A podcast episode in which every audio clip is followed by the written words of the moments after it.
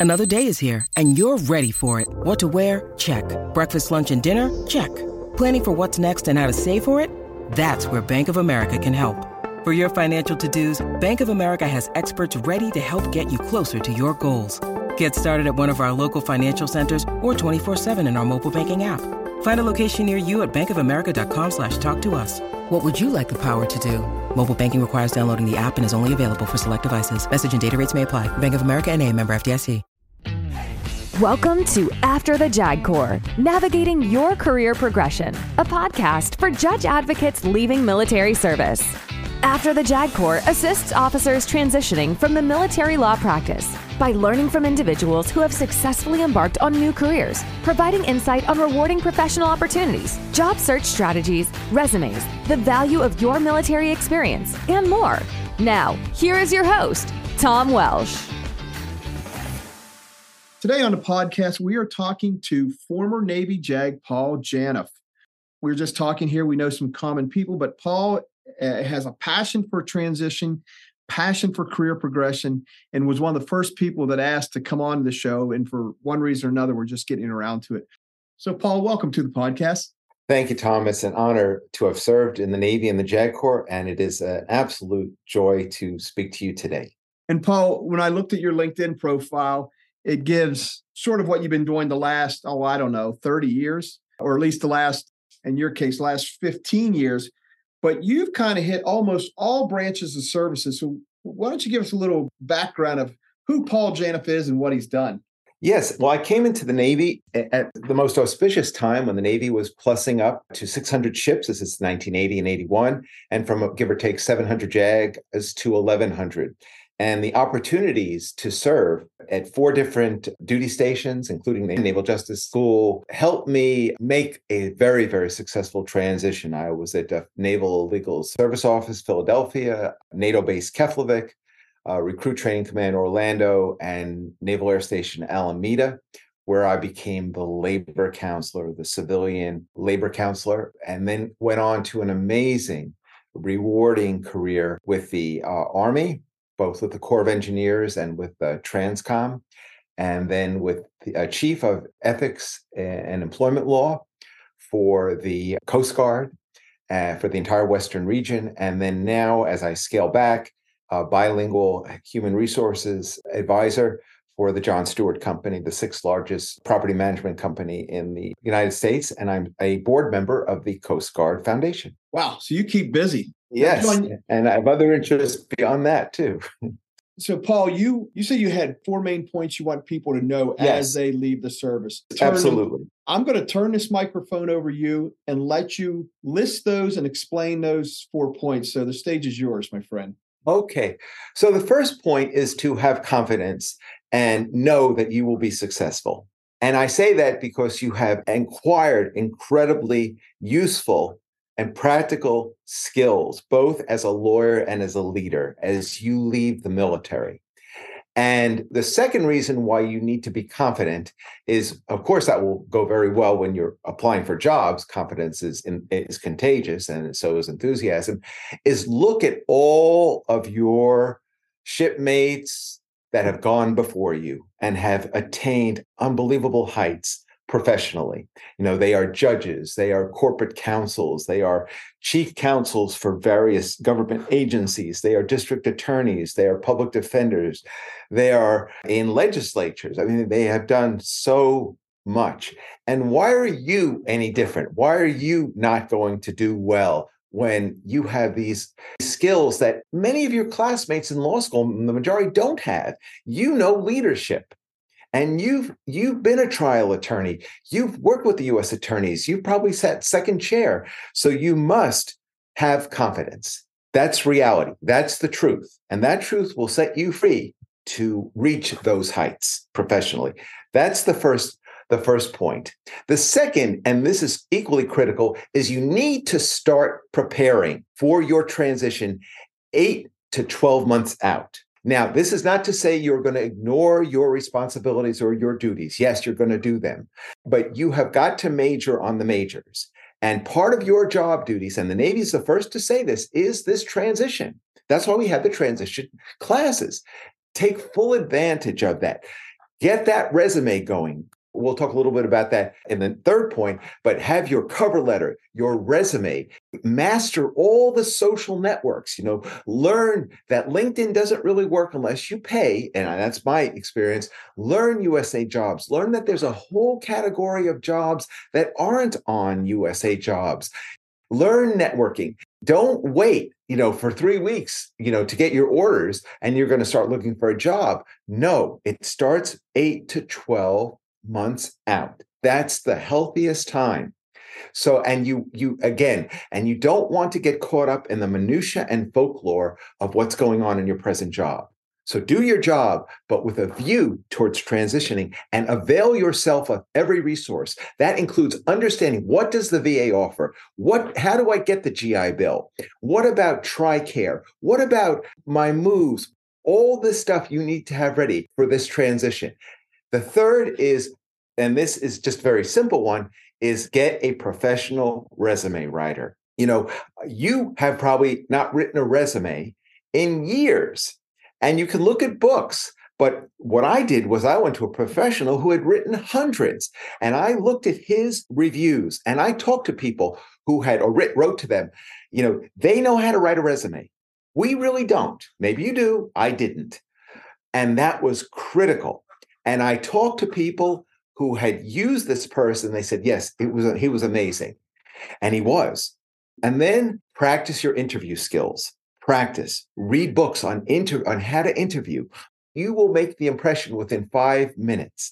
I've probably been through 25 to 30 interviews since I left the service. And I've fallen over my face a couple of times and I've, I've hit a home run, hit a grand slam. And it was by learning. And I wish I had practiced more. The final point is the most critical. And I want to take a little time on this. Reach out to us. Reach out to those who have gone before you, and we will help you. Anytime you can call me, you can email me. And I and I'm only an expert because of the mistakes I have made. But there is a legion, there is a legion of, of JAGs that, that that did not exist when I left the service, what I would have done to have been able to reach out to people. But now we're all just a LinkedIn click of the mouse away. And we can really give you some great guidance. Not only guidance, we might know of jobs that are available. And just as an alibi, we used to use that expression in the Coast Guard as an alibi. Right now is an if you're a lawyer and you're getting out, and especially if you want to go into public service, the fields are ripe you will not believe the number of jobs there are right now for experienced attorneys, especially in the public sector. And don't take my word for it. Go on USA Jobs, go on LinkedIn.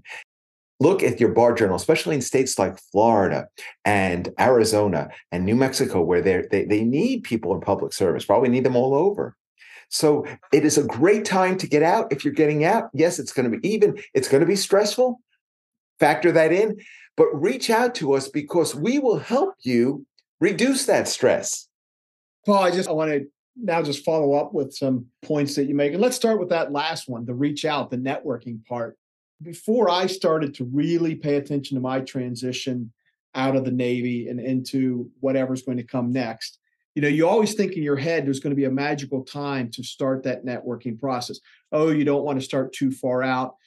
I'll call Paul when I'm closer to pulling that ejection handle and going over the side for the final time.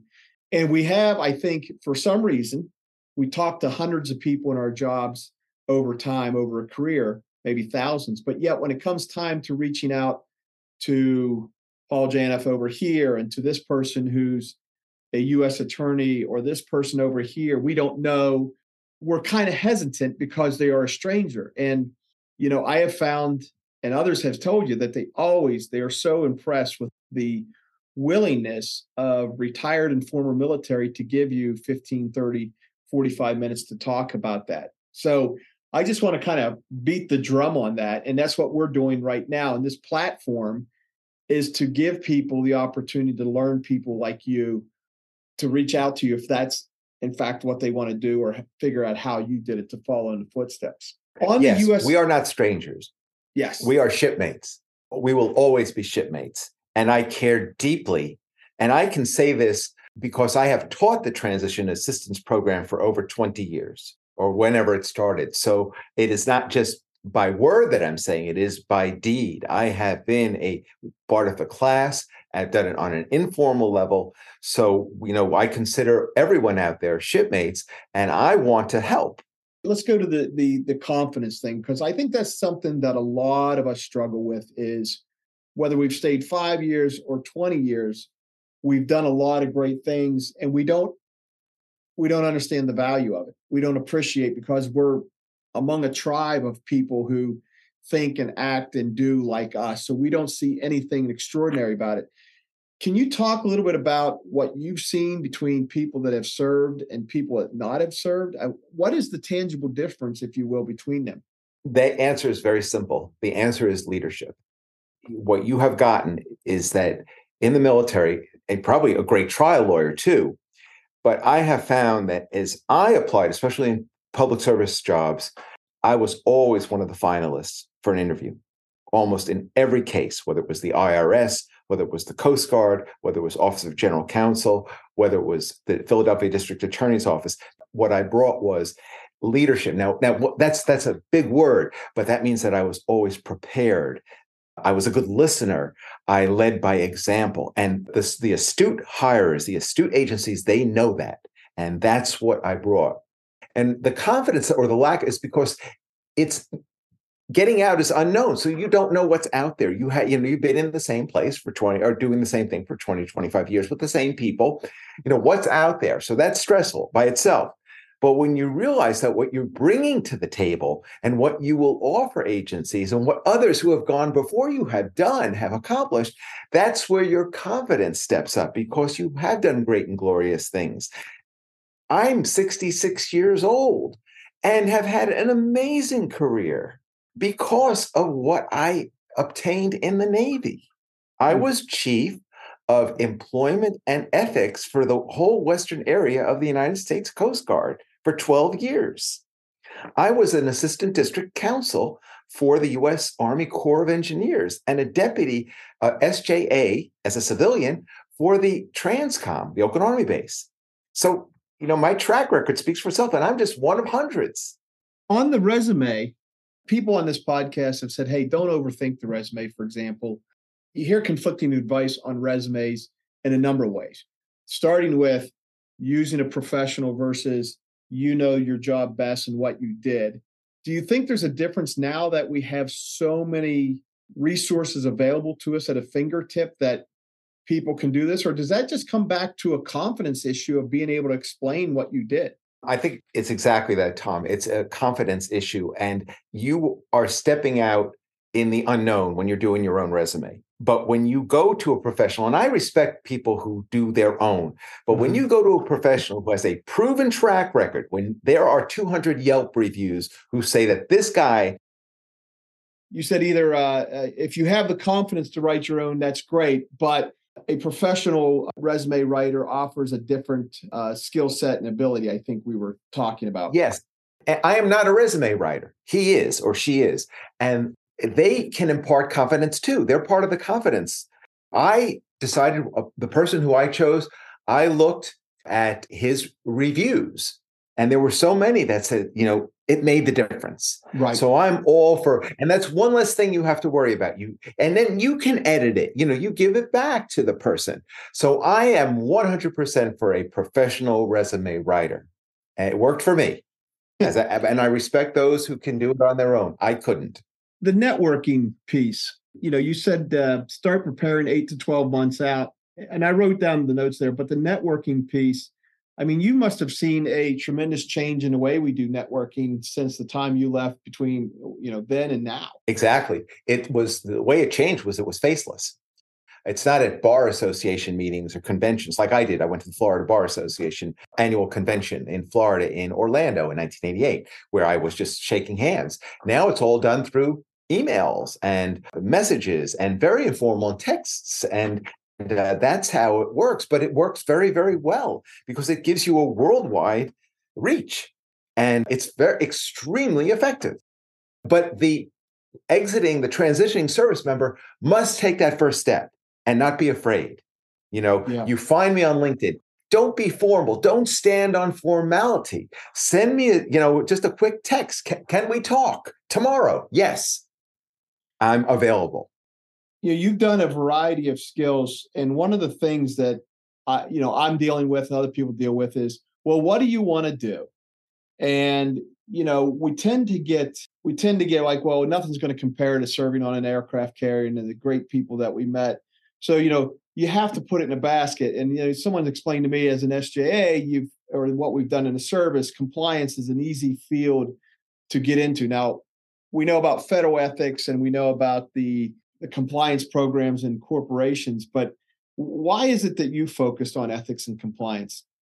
I focused on it because it was new and the joint ethics regulation was new it was 1993 1994 and there were no subject matter experts. Even the chief ethics counsel for the Army was learning. And so I thought I could be a pioneer. And it's it's an extremely useful skill. Remember, everybody in the federal service is bound by these rules. And so if you could understand them, learn how to apply them, learn how to write an ethics opinion, you had a skill that went anywhere in the federal government. And I realized this was, in, and it was the same thing, Tom, with labor law. Because remember, the Coast Guard has more civilians than it has military. Sure. The Navy sure. has more civilians easily than it does military. You know, if you include all the vendors and contractors, what better field to enter into? And with especially with all the the, the LGBT issues, age issues, ADA issues. Civilian personnel law was a, a, field, and it's fascinating too. I enjoyed it and got pretty good at it too. I got my butt kicked several times, but then I started winning cases. And, and there's a case called the U.S. versus Diaz versus Department of the Army, which has been cited over 100 times, a 1993 case that was my case, and it, has been cited at conventions, and uh, it, it, deals with uh, charges and specifications. So, Don't need to get into that, but these were two fields that were immediately practical, mm-hmm. that where I could apply those skills as a military member and when I got out, and I did. You know, this isn't like I'm looking forward. I did all that. Paul, what about you? Talked about USA jobs, and someone said to me that when it comes to attorney jobs, there's a, a fair amount of federal attorney jobs that are accepted service, so they never ever make it to USA jobs. What has your been your experience on that front? I agree with that completely. There's I call it the sub rosa world of jobs, which you discover through networking. But that said, you never have to go there because there the other jobs are are really I wouldn't want to say desperate for people, but they really need people. So if you have a strong resume and great credentials, you're going to percolate up to the top of the uh, applicant pool. You will. There's so many jobs, especially now, like in Germany, where we're we're we're building back up. So if you want to go to Germany, they're going to need civilian lawyers. I spent three years in Germany, so I was at Garmisch, so I got the I got to know the ski slopes pretty well. So, but Paul, what? Let me ask you this: What is the shortest length of time you've done at a job, post service wise? The shortest length was four months as a uh, an assistant district attorney in Philadelphia, and the only reason that I left was because I was offered a. Uh, I wanted to get into federal service. I wanted to come back to California. I loved being an assistant district attorney. I loved the judges. I mean, really mean it. I, I like the public defenders and my coworkers. Remember, there's no billable hours. You know, it was great. And it was in Philadelphia at City Hall but I really missed California and I wanted to come back and get into federal service. So that's why I left that that job. How, how hard was it for you to inform them that you were leaving? It was very easy actually. It, was easy because they they my boss understood, you know, she said, you know, she understood California and its allure. Of course, I, I arrived and two days later we had the Loma Prieta earthquake. So there was uh, I missed my my coworkers because when you are working for the really the public good. I used to say, doing the king's business as a district attorney, as assistant attorney in Philadelphia. You know, there's a, an, a sense of collegiality. And there were so many ex-JAGs in the in the uh, in, in, the in the office. There were so many ex-military. Ron Castille was uh, Army veteran, and you're not dealing with billable hours. It, it was it was a great great place, but man, to come back to the Bay Area was uh, the opportunity of a lifetime, which I could not turn down no, it sounds not sounds like it. I mean, you know, telling us that you've been Sicily and and where else you said Alameda, every base you went to closed down, Philadelphia.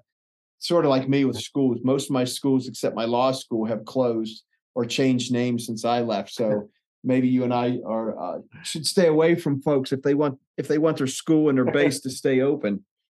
What other suggestions or tips do you have? Because you've seen a lot. You have seen a total transformation of the way you look for work and of the way you network and of the way we interview.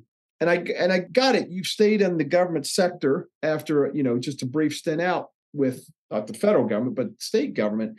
What other things should we be thinking about as we approach retirement or separation from the service? That's a great question tom and i think you have to look at your life outside of the law. What is important to you you know this is why i chose public service or is there going to be time for for hobbies, for your family, for volunteer work. If you maybe you're a person of faith, your church, your synagogue, or whatever, just your health in general. The law right now in the private sector, you and don't take my word for it. If you look the ABA study on mental health of lawyers, we're in the red zone where lawyers now have the highest suicide rate of any profession, the highest alcohol rate, highest substance abuse rate of any profession. This is the ABA statistics. So when you leave, when you're leaving, you're going to say, not just what is my life as a lawyer going to be, but what is my life, including the law, going to look like? And you know, yes, I had enormous responsibilities, especially when I was working for the Corps of Engineers and we were dealing with millions and millions of dollars of civil works and contractors that ran off the rails. But you know what? At Friday at 4:30, I went home and I came back on Monday. So you have to take into account your health, mental and physical, your interests, your service to the community, because I'm I'm I'm a big proponent that we're here to give back. And if you're in a job where you have to build 2,100 hours, or 2000 hours there's not going to be a lot of room for that. And jags may, might see the allure of a law firm and then not realize. I'll tell you very a very quick anecdote. I had a friend from the coast guard and he got out and he went to a law firm and he imploded literally after six months. He couldn't do the billables. And so they kept him on as of counsel because he just he just could not do the billable hour track and he had three children and it was eh, as i said he just imploded. He, he couldn't do it and that's what i mean by that. So that's something that you have to consider you know factor that in. What is your life going to look like after you leave the military? Well paul you've given a lot to think about and it's you know i've been dealing mostly or talking mostly with people who have got out in the last five to ten years but it's really good to have someone who I mean, you would probably say it was the, the, the prehistoric age, or at least the pre-internet age, of trying to find work. And we have, I do think we have to recognize that we have it much easier now to connect with former JAGs, whether it's Facebook or or LinkedIn. You know, you remember when you first got these accounts, you're like, oh, hey, wow, I haven't thought of that person in years. Or to be able to find attorneys from that served Army, Navy, Air Force, Coast Guard, the Marine Corps, and not yet, but someday the Space Force, to be able to find somebody that works at that company or that entity you're looking at and just sending them the email. So we really do have a lot of tools at our hand. And a lot of the things that you've said, I, I will tell you, I, it, it resonates with me. I can trace this podcast to having a lack of confidence and building confidence because we just don't know. And talking to people who have gone through this process, have gone through the career progression and the career transition, it's invaluable to us to have people to say, This was my experience. And oh, you can find me on LinkedIn, send a message. So I want to say thank you on not only behalf of myself, but anybody else who might benefit from this conversation. So thank you very much. Yes, Tom. And I always say that if I'm available anytime I'm on LinkedIn, and if I can do it, you can do it and you can do it better. And, you know, I, and I am here to help. My door is open. for anyone who wants to uh, speak. And I will say this uh, in closing that when you reach out to people, you will find that most of the time they're not going to give you informational interviews. What they're going to say is, there's going to be an opening in my office. Yeah. Because, as we said before, because one third of the federal attorneys right now are retirement eligible. Great things await you. Great and glorious things await for you. A bright future. Don't doubt it for one nanosecond. And as we look ahead, this interview will be the 52nd. That means one year of conversations. This is getting released on December 31st. So, with that resounding and positive message for the new year, I'm going to stop this recording. Thank you. Thank you for listening. If you like this podcast, be sure to subscribe and tell your friends. After the JAG Corps is a TJW 50 Associates LLC production.